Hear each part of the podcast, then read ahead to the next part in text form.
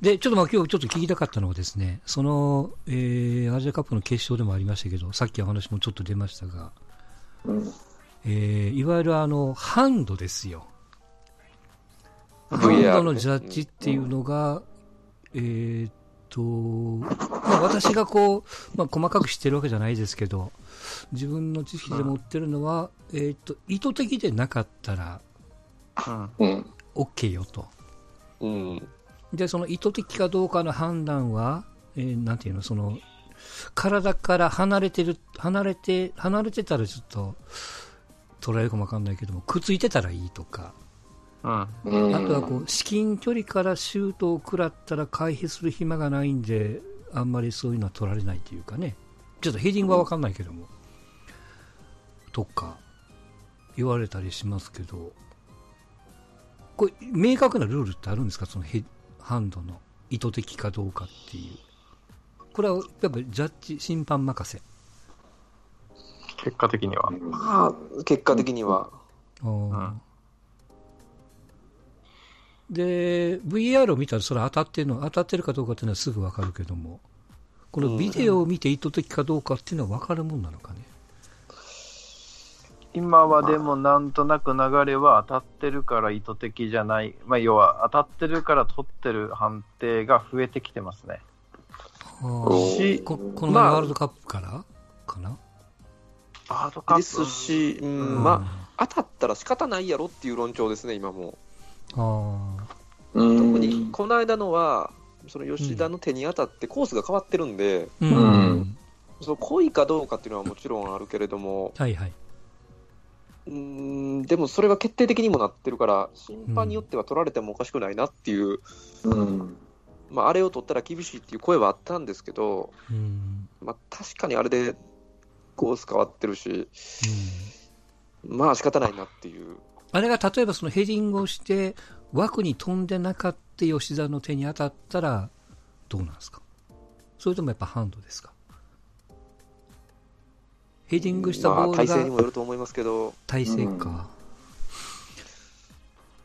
うん、あまあ最終的には、あの要は、まあ、審判任せにしてるんですよ、結局は。うん、でも当たったっていう事実に対して審判が今対応できないから、対応できないっていうかなんですかね、うん。えー、ハンドじゃないというジャッジをしづらいみたいな、多分まあ、あのそそういったこう、ハンドが増えてきてるので、今、ハンド裁定が。はいはい、なんで、まあ、アジアカップレベルでは騒がれないですけど、多分チャンピオンズリーグの決勝とか、うん、なんかそういったところで、そのジャッジが出て、大きく問題になって、多分この判定はなくなっていく方向になると思いますけどね、個人的には、予想は。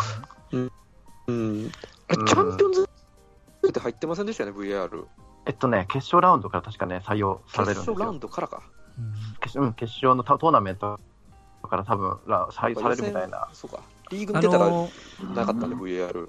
うん。まあ、ヘディングじゃなかったですけど、記憶に新しい、このこの前のワールドカップの、えーと、コロンビア戦、うんうん、出だしにハンドもらって先制した、うん、あれもあのペナルティーエリアの中で手に当ててみたいなね、まあ、あれはあの蹴ったボールが当たったっていう感じでしたけど。うん。うん、昔からそうですよね。ああハンド判決って結構あって、要はそのビデオない時とかでも、その選手がもうわざと手に蹴蹴りに行って、あってバッジオとかやってましたけど、よく。当てに行くってことですよ、当てに行って当たったでしょみたいな感じで、ほら、あとコース変わったみたいな。な感じの取り方とかをしてたので、うん、でまあ、それも取る、取らないっていうのは審判によってあるんですけど、今回っていうのはもう、うん、あのそう静止画でこうどう判断しようかのレベルになってるじゃないですか。うん、だから、うん、なんかここを曖昧にしてしまうと、本当に問題が、結構セリエとかでも最近、そこ取っちゃうのみたいなのが、結構連発してるので。うん問題に多分そのうち大きくなると思います。まあ、あの正直、僕、はい、どうぞ。どうぞあ僕個人としては、なんかサッカーの醍醐味、試合の醍醐味を殺す、うんうん、あの、判定かなと思ってるので、うん、まあ、よほど、うん、故意じゃない限りは、吉田のはあれ、多分故意か故意じゃないかと故意じゃないと思うんですよ。故意まあコースが変わってるから変わってると思うので。取られても仕方がないよねっていう、まあ、チキンバレーさんの話をそうそうそうそう含めるとね。だからまあ、あれは仕方がないよなっていうことになるのかな。でもあれするとね、どう、どうやったっちゃ、ジャンプするときにね、手は上げないわけにもいかないしっていう。うん。うん、だから、ねなるほどね。なかなねか、ななんか一時ね、その手を後ろで組んで、ジャンプせいみたいな話もあった時ありましたよね、なんかね。クロスには基本みんなもう手組んでいきますからね。うん。うん。うん。でもどこまで、どこまでこう、あれを取るのかなっていうとこの、その、なんていうんですかね、うん判断基準は今ひどく曖昧で、かつなんとなく取った方がいいんじゃないかっていううん空気が占めてる気がしますね。なるほどねうん。それじゃあ例えばその、えーっとまあ、それは絵を見たら当たってる当たってないの判断はもう完全に分かるからいいんですけど、うん。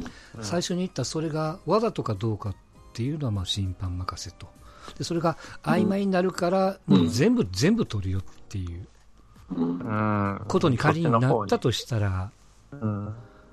どうなんですか？その醍醐味がなくなるというかその、うん。全 PK が増えるというか、そんな感じにやっぱなっていくのかね。こ個人的な感想としたら、なんかうん、すごいさ冷めちゃうんです。試合見てて、本当、うん。感情的なとこだけですけど、え、それ取るの？みたいな。うん。感じで冷めちゃうから、あんましねっていう。まあね、まこの。あ、ハンドに関してはそうかもしれないですね。ううん。ん、なんかな、うまくもうちょっと運用できないもんかなっていう。えーね、しかも別にその、こう誰か誰かがこうやってる、それぞれがなんかやってる感じ、まあ、よ国もリーグがあったら国でやってるしみたいな、FIFA が統一して、なんかこううまくそこの判断基準をこう出してる、出してるのかもしれないですけど、それをこう管理してるっていう感じもしないので。うん。うん、なんとなくみんなが VAR そろそろ採用しようか、こんなもんで。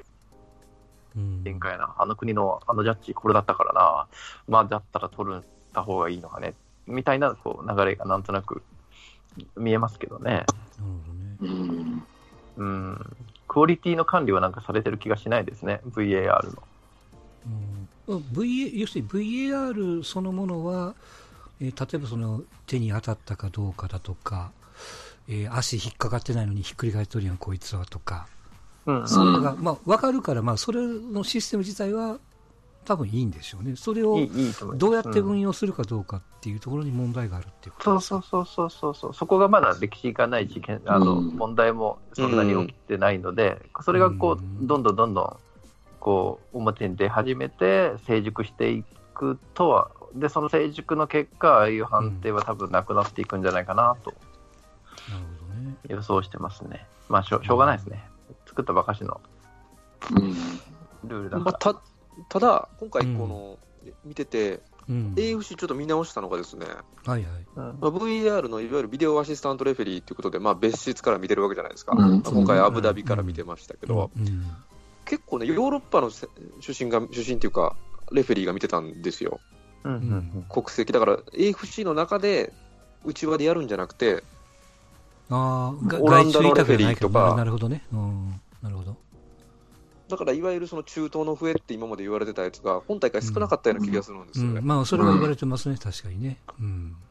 で、まあ、試合自体も、うん、まあ、ご覧になられたか分かんないんですけど、UAE 対カタールっていう、まあ、準決勝の試合ありましたよね。うん。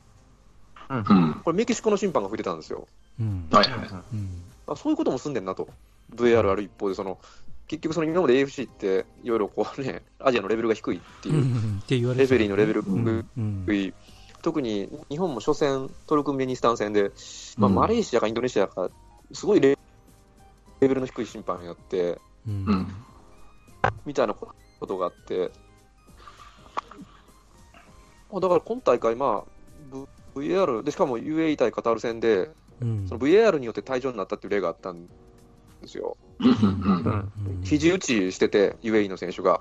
うん。でそれを、まあ、審判は見えてなかったけど、ラインズマンがまあ見てて、一応うん。VAR になってみたいな、うん。まあ、あったんで、まあ、PK の判定は確かにその、まあ、ハンドがどうのこうのっていうのは増えていくかもしれないですけど、ああいうこう、悪質なプレーっていうのは、まあ、日本戦アズムンのあったありましたけど、まあ、あれは退場になりませんでしたけど、うん。ああいうこう冷めるプレーっていうのがうんうん。なくなっていくっていうのは、まあ、いいことかなとうんなるほどね。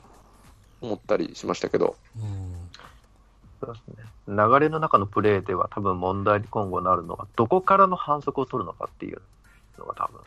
あ要はまあなんていうんセンターラインなるほどね。うんそういやセンターラインあたりで結果としてファールだった。で、そうんそこからボールを何回かパスしてつないでゴールを取ったっていうのが、うん最近セリエで確か、あのそのセンターライン付近のファールを VAR で取って、これファールだから得点取り消しみたいなのもあったんですよ。ゆうべだとはいはい思いますけど、確か。そう、だから、ね、え、僕見てる僕らからすると、そそこみたいな。そううんそそっから何プレーかしての得点なんですよ。うんでも、そそこを巻き戻してファール取って得点取り消すんかっていうのがあったので、ああ、多分これもそのうち問題になるんだろうなと。うんうん。うん。そうえーだからいい面はいっぱいあるいっぱいあるんですよね。うん、PK の面とどこまで盛り盛り巻きかえ巻き戻すのか。なるほど。うん。うん。これは多分、ね、大きい大会でない、ワールドカップとか、チャンピオンズリーグとか、大きい大会でないと、多分、本当に爆発しないので。あの機械に頼っあどうぞどうぞ、うん、機械に頼ってるそのゴールにボールが入ってるってのはどうのこうの。これはいいわけですよね多分ね。うテニスのはい。ラインに乗っかってるかどうかと一緒で、まあ、機械的にそうです。昔からありましたからねわかりやすいですよね。うん。そうね。うん。うん。でいいや多分、うんどうぞどうぞ。一番こう問題になるのが、うんその PK が外やったか、ファールが外やったか中やったかっていううんうん。うんうんうん。うんのが、まあ、これによってなくなるかなと。うん。はいはいはいでもこれ、リクエストじゃないけど、審判が見せてくれって言わな、いや、違います、これ VAR なんで、ビデオアシスタントレフェリーが、その、を見とけっていうわけ。あの言うんですよ、あの、内線中か、インカム使って、うん違っとんで、違っとんで。違っとんでっていうんだ、検証してから言うんで、遅れるんですよ、だから。うん見してくれっていう、あれではないんや。例えば、講義が、野球の場合、講義でもちょっと見てくれっていうやんか、うんはいリクエスト。うんこれは、こう、なんていうの、選手側は見てくれっていうことはできるの、サッカーはまあ、。それ、まあ、できるっていうか、それがあったら、審判が今の怪しいと思ったら見るし、いや、もう絶対怪しいと思ったら見ないし、もう、もう、もう、あの、門前払いもできるわけ。うんできます。絶対 PK やと思ったら、日本戦のあれとかそうそうでしたからね。まあ、あの結果的に見ましたけど、うんもう絶対 PK って言って、一応見たけど PK っていう、うんあのイラン戦のやつは。そう。なんで、あの、なぜこれ VAR しないんだみたいな判定もあるわけですよ。VAR してたら、いや、その中継で見るじゃないですか。そしたらこれうんファールだろうとか、なんだろうみたいなのがあるんだけど、審判が取らないみたいな。うんそここでファンが揉め出すみたいなのもあるわけですよ。うん要は今までファール取ってないと、取ら取って、取った取られてないみたいなのが揉めてたのが、ななんで VAR 取らないんだみたいな。なるほどなみ見見る見ないになってくるわけや。そう、結局揉めてるっていうね。うんだからいやあるものは、その何回か見るっていうわけでもないわけや。あの野球みたいとかさ、あのばばなんだテニスとかね。まあだから野球に立てるとのうんホームランかどうかっていうのはあの審判の判断でカメラ一応見れるんですよ。確か。うんまあまあ言われてもどうこうっていうのはありますけどもね。うん。うん。あの、一塁にアウトかセーフか取ってるかどうかっていうのは、あの、相手の、えー野球の監督さんからリクエストがないと別に見ないっていうスタンスですね。ジャッジだけで OK っていう。それと一緒で、結局、そうなってくるとやっぱその審判のまあプライドというか、俺の目は確かなんやみたいな。絶対見なくてもいいっていうことですからね。まあ、審判にもうん。癖ありますからね、はっきり言って。そう、まあそう思うとさ、うん。例えば相撲の審判みたいにさ、はいそうそうそう。審判がね、地方で手を挙げて、うんちょっともう一回見直せようぜっていう制度っていうのは結構優秀なんかもしれんね。そのそうか、行事を審判としたら、それ以外に4人構えてるとして、そう、4人を追っって、司法で見とって、差し打ち違いとか、まあ、あの、例えば、物言いやね、簡単に言うと。うん。選手ができない代わりに、えー司法の中立、まあ、中立か中立じゃないか、ちょっと置いといてね、うん。えー別審判がおって、間違ったら違っとるで、まあ、そのちょっとるでっていうのが VAR の審判で、ただそのそう VAR のやつを採用するかどうかは、え行事にかかってるみたいな。行事に権利があるっていう。う。んそうそうそうそう。で物言いは、行事は物言いでできへんか。うん。そうね。あの相撲の場合はね。うん。うん、だからあの勝負審判が手を挙げるしか方法がないわけなんうで、ん。うんそう考えると、あの相撲っていうのは優秀な制度なんかもしれん、まあ、ちょっと選手に抗議権がないっていうのは、うん。あのあれかもしれんけど、いやそれ以外のところは優秀な制度なの難しいのが、まあ、機械にジャッジを頼って、いずれその判定の精度を上げてるわけじゃないですか、うん、どうかっていう。うんだ上がってるイコール、まあ、それは公平っていうことになるわけですよね。うん、まあそうですね。うん、ただそれをこう採用するかどうかとか結局、まあ、さっき言ったボールが手に当たってるようその事実は確認できてもそれを意図的か意図的でないかっていう判断が人によって違うっていうことになるんですね多分ね。これは野球うん。もそうやけどね、デッドボールが当たりに行って当たりに行ってないっていうのは、うん。ね、高校生なんかよくあの、いや、ボールボールってやられとるやんか、うん。当たりに行った高校生なんかね、うん。あ避けてないっていう判断かな。うん。だから野球でいうと、セカンドのね、ダブルプレーのその差は、あの、はいはいはい。こふふ雰囲気アウトみたいなベースを、ううんん、雰囲気アウトの件とかが多分、まあ、そのうち問題問題っていうか、まあ、うん。まあやっていくんやろうね。で、うんうん、と思いますけどね。まあ、野球で言うと、ファーストが離れるのが早いとかね、うんうん。取ってパーンと離れるやんか、うん。うん。あの足蹴られるのは嫌やから。いやななんかね、まあ、そのいろいろこう記事が上がってるのを見ると、まあ、今回の吉田のそのハンドの件にしても、なんていうんですかね、要するにこうし主審が VR に頼りすぎるんだと、まあ、それはええことではないっていう意見があるんですよね。うん。よくないってことでも、うん、要するにあの頼るなっていうことですよ。あのええーと頻繁に頼るなっていう意味なのかな、ちょっと分かんないけど、頼りすぎるのは良くないっていう書いて書き出してあって、うん。あの、一個いいですか？うん、それ、それで言う、うん。と、うん。この大会は日本は、うん、あの、かなり判定に救われてると思ったんですね。あ逆にね。うん。その、VAR はビスト8以降採用だったんで、うんうんうん。でも思い出していただければ、その日本対オマーン戦、はいはい。1対0で勝った試合があったんですけど、うんうんこれ明らかにエリアの外のファールを PK 取ってくれて、うんうん。1点っていうのがあったんですよね。そうね、そうね、あったね。で、。これ間違いなく VAR だったらうん。取り消しですうん。し、逆に長友の手にも当たって防いだっていうシーンもあっ当たんで。当たっ、た、当たった、当たった。うん。これだから VAR だったら0-1で負けてた可能性があったんですよね。うん。うん。だから日本は今大会、まうん。あ、あの吉田の手に、よあのなんかベトナム戦も、うん吉田のコーナーキックが手に当たってノーゴールっていうのはあったけど、うんうんその後堂安のやつを PK 取ってくれたりとか、ああ、そうね。うん。うん。あれでチチャラにしてくれたみたいなイメージありましたけどね。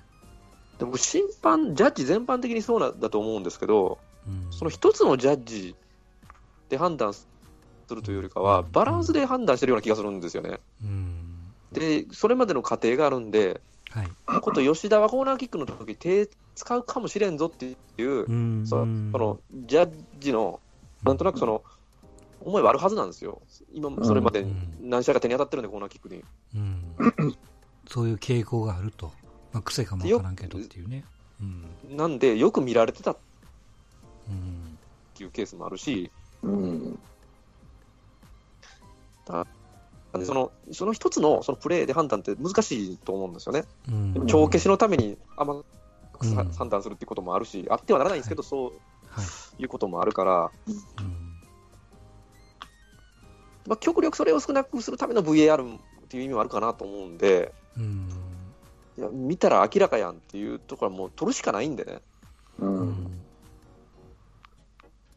あの、いや、意外とね、その、なんていうかな、その、えっと、否定的な意見が、まあ、日本の記者だからなのかもわかんないけども、まあ、僕から見たら、まともな記者はそんなことなくて、まあ、あれはしょしょうがないと、もう、いう書き方をしてたんですけれども、まあ、ネットの記事のススポーツライター的な人なんかは、警告、警告と、こんなばっかりされたらサッカーがダメになるみたいな、うん。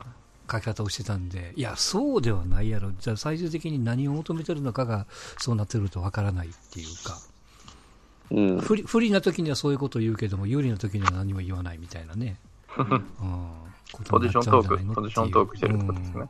うん、うん。ことになるのかな。まあでもあ なんだろうな、フォックススポーツとかでもあの PK はもうサッカーを殺しますみたいなことをなんかアメリカああ、そうね、言ってたみたいな、ううん。形は。れ聞いた。うんあるから、うん。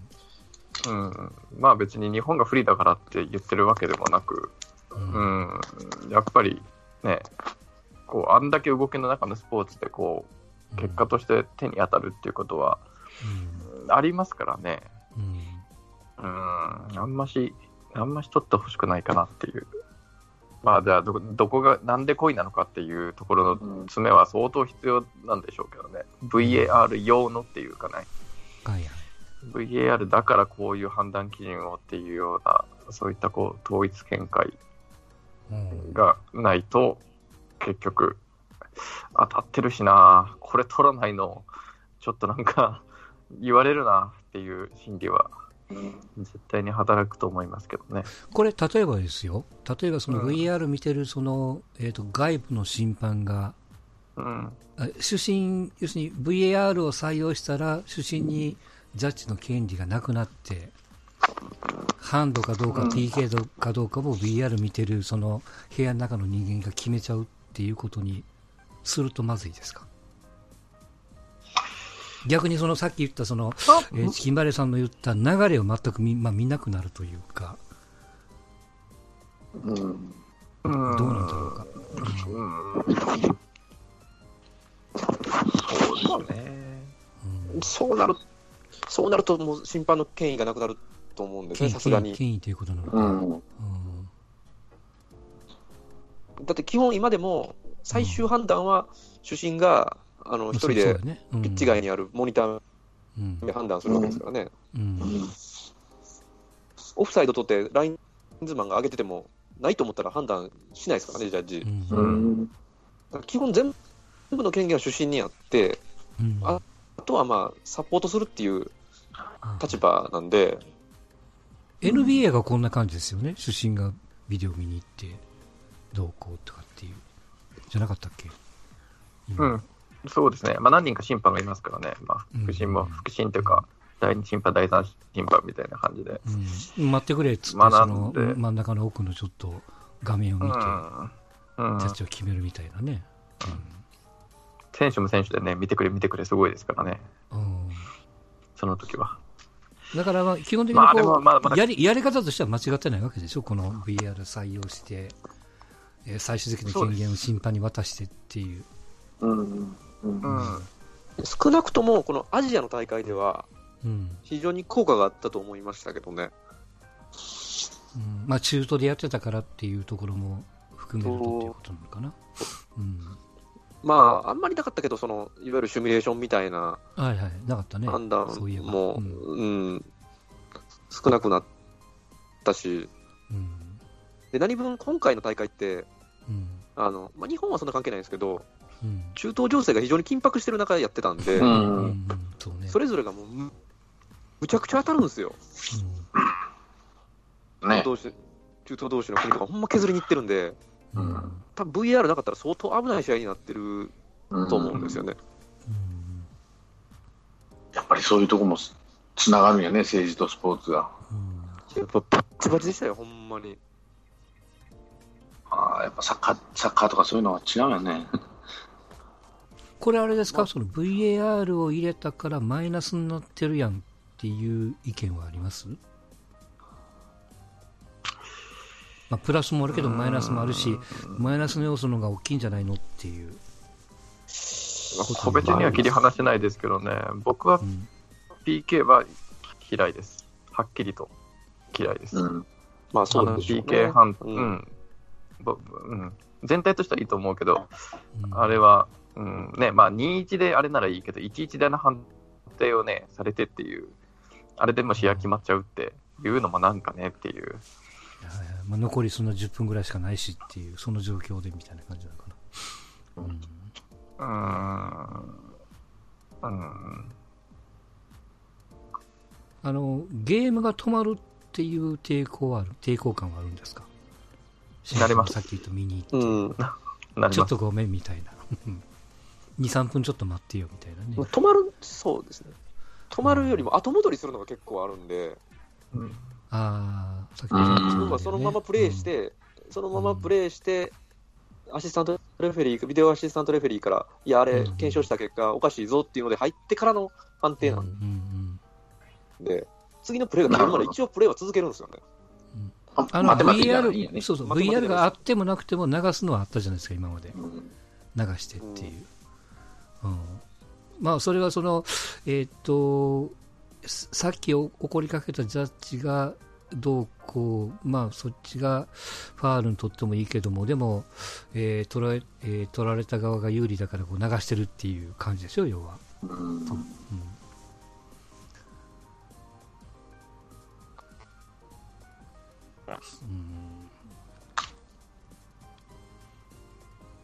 なんかまあまあ日本の記事ばっかり読んでもいかんのですけど、さっきジャンコさん言ったその、まあまあ海外も結構、あれはハンドン取ったらもうどうしようも、どうしようもないというか、確かに批判的な意見も多かったのは多かったですからね。とはいえですよ。うん。これ J リーグももう VR やるんですよね、今年、今年から？あ、そうなんですかゲーム限定で確か入れるはずですからね。うん、うんやっぱりそのシステムを入れても使う側ってまたさっきの話戻っちゃいますけどそこがしっかりただまあしっかりしてないとって言われてもじゃあルールを決めてよと。うん。まあ積み重ねですからね、うん、多分これも。いうことなのかな。うん、うん、だと思います。うん。あのでこの話を野球にスライドして昔言ったことありますけどストライクボールが、うん、えー、いろいろ面倒くさかったのを機械でやったらいいやんと。そうすると、うん、あの要するにこう平面じゃなくて立体的なストライクゾーンだから本当の角の角を通ってもそこはストライクに取られるからなんていうの野球にならないというか、なんか面白くない的な話もあったと思うんですけど。うん。野球的に言うとあれですか、やっぱりその機械的に、今はとにかく、まあ、VR は確かあれ回数関係ないですけども、うん、さっきのアウトセーフとかね、今のところはこのリクエストの数が決まってるじゃないですか。2回とか3回とか。うん。うん、あれをもう、例えばそのフリーにしちゃって、うん、やると、まあ、それはそれでさっきのサッカーの話じゃないけども、もうしょっちゅうゲームが止まって思んないとか、審判のやる気がなくなるとか。そっちやろな、うん。まあ、やる気がなくなるとか、ゲームが何でもかんでもやりやがってって話になるやろうし、うん、あんまり俺はその3回以内じゃない、ゲームを左右するのって2、3回でしょ。うん、うん。そんなにキワキワのもんって、まあね、10対0でリクエストする人いないやろうけどさ、まあ、個人成績が絡んでくればまたちょっとは別かもしれんけどさ、監督がその、ね、言うわけやから、これあれですか？チーム、チーム的にはさっきの機械と一緒で、要するに、ジャッジを正確にしてくれっていうのがやっぱり主たるようなもんなわけでしょ、要は。まあそうですね。有利不利っていうことよりも、うん、まあまあ、ちょっと言い方だけど、ちゃんとしてくれっていうことじゃないですか。うん、アウトならアウト、セーフならセーフと。それをちゃんとしてよと。うん。で、その一方で、いや、審判によって間違うこともあるから、まあそれも含めて野球でしょうっっていう見方も当然あるし、選手的にはどうなんですかね、まあ、見てる側というか、やプレイヤーからしたら、やっぱ精度高い方がいいんですよね、ってくれね。うんまあ、それは、あの、泣くに泣けねんっていうことやね、その違う判定をされるっていうことは。うん。うん、やっぱりせ、極力その自分に有利っていうのもよりも正確にやってくれと、うん。ちゃんと見てくれってやつだよね、ずうんで、アウトならアウトでしゃあないと、うん。バッターやからね。うん。まあ、そうなると、あでも、あの点数は、が本音は何ぼ空いていよどうがの、どういうん うん。うんそうですね、まあ、ほ本音はまあどういった判定をその時自分が受けたかが全てな気がしますけどね、不利な判定になるふざけんなっていう。あだから不利な判定っていうことは、要はその違うって思うわけやね、アウト、うん。セーフっていうのはね、セーフやって自分が思ったと、でもアウトって言われるからお怒るわけで、これが客観的な目で見たら、本当にアウトやったってなったら、まあ、しゃあないわと。うん。うんいや、さっき言ったね、その、さっき言ったね、あの、あれです。結局、飯の種なわけじゃないですか。そのヒット1本で3割に乗るか2割9分9厘になるかの瀬戸際あまあ、そこの気持ちはあるけど、あるじゃないですか。うんうん、どうせ、その、豊かってひっくり返らへんねやからさ、って話になると、アウトセーフはね、特に。うんその、ああいうもんがなければ。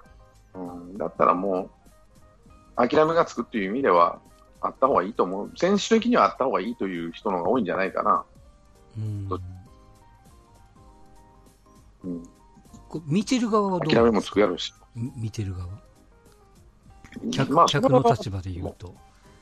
まあ、でうんでも、あれでしょ、その、審判の理不尽なこう態度っていうのがなくなってるような気がするんですよ、サッカうんー見てると。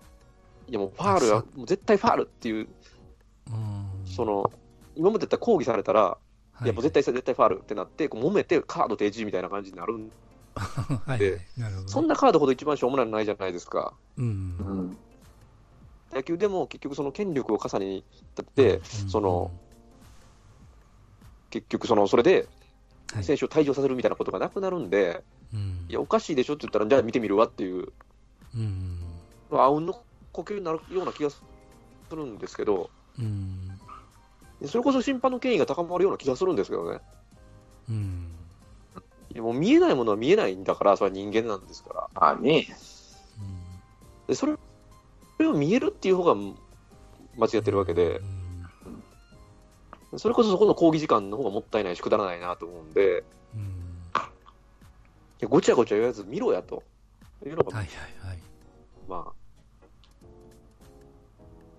だからまあ、どんどんその機械的なまあジャッジを入れてっていうことなわけですか？うん。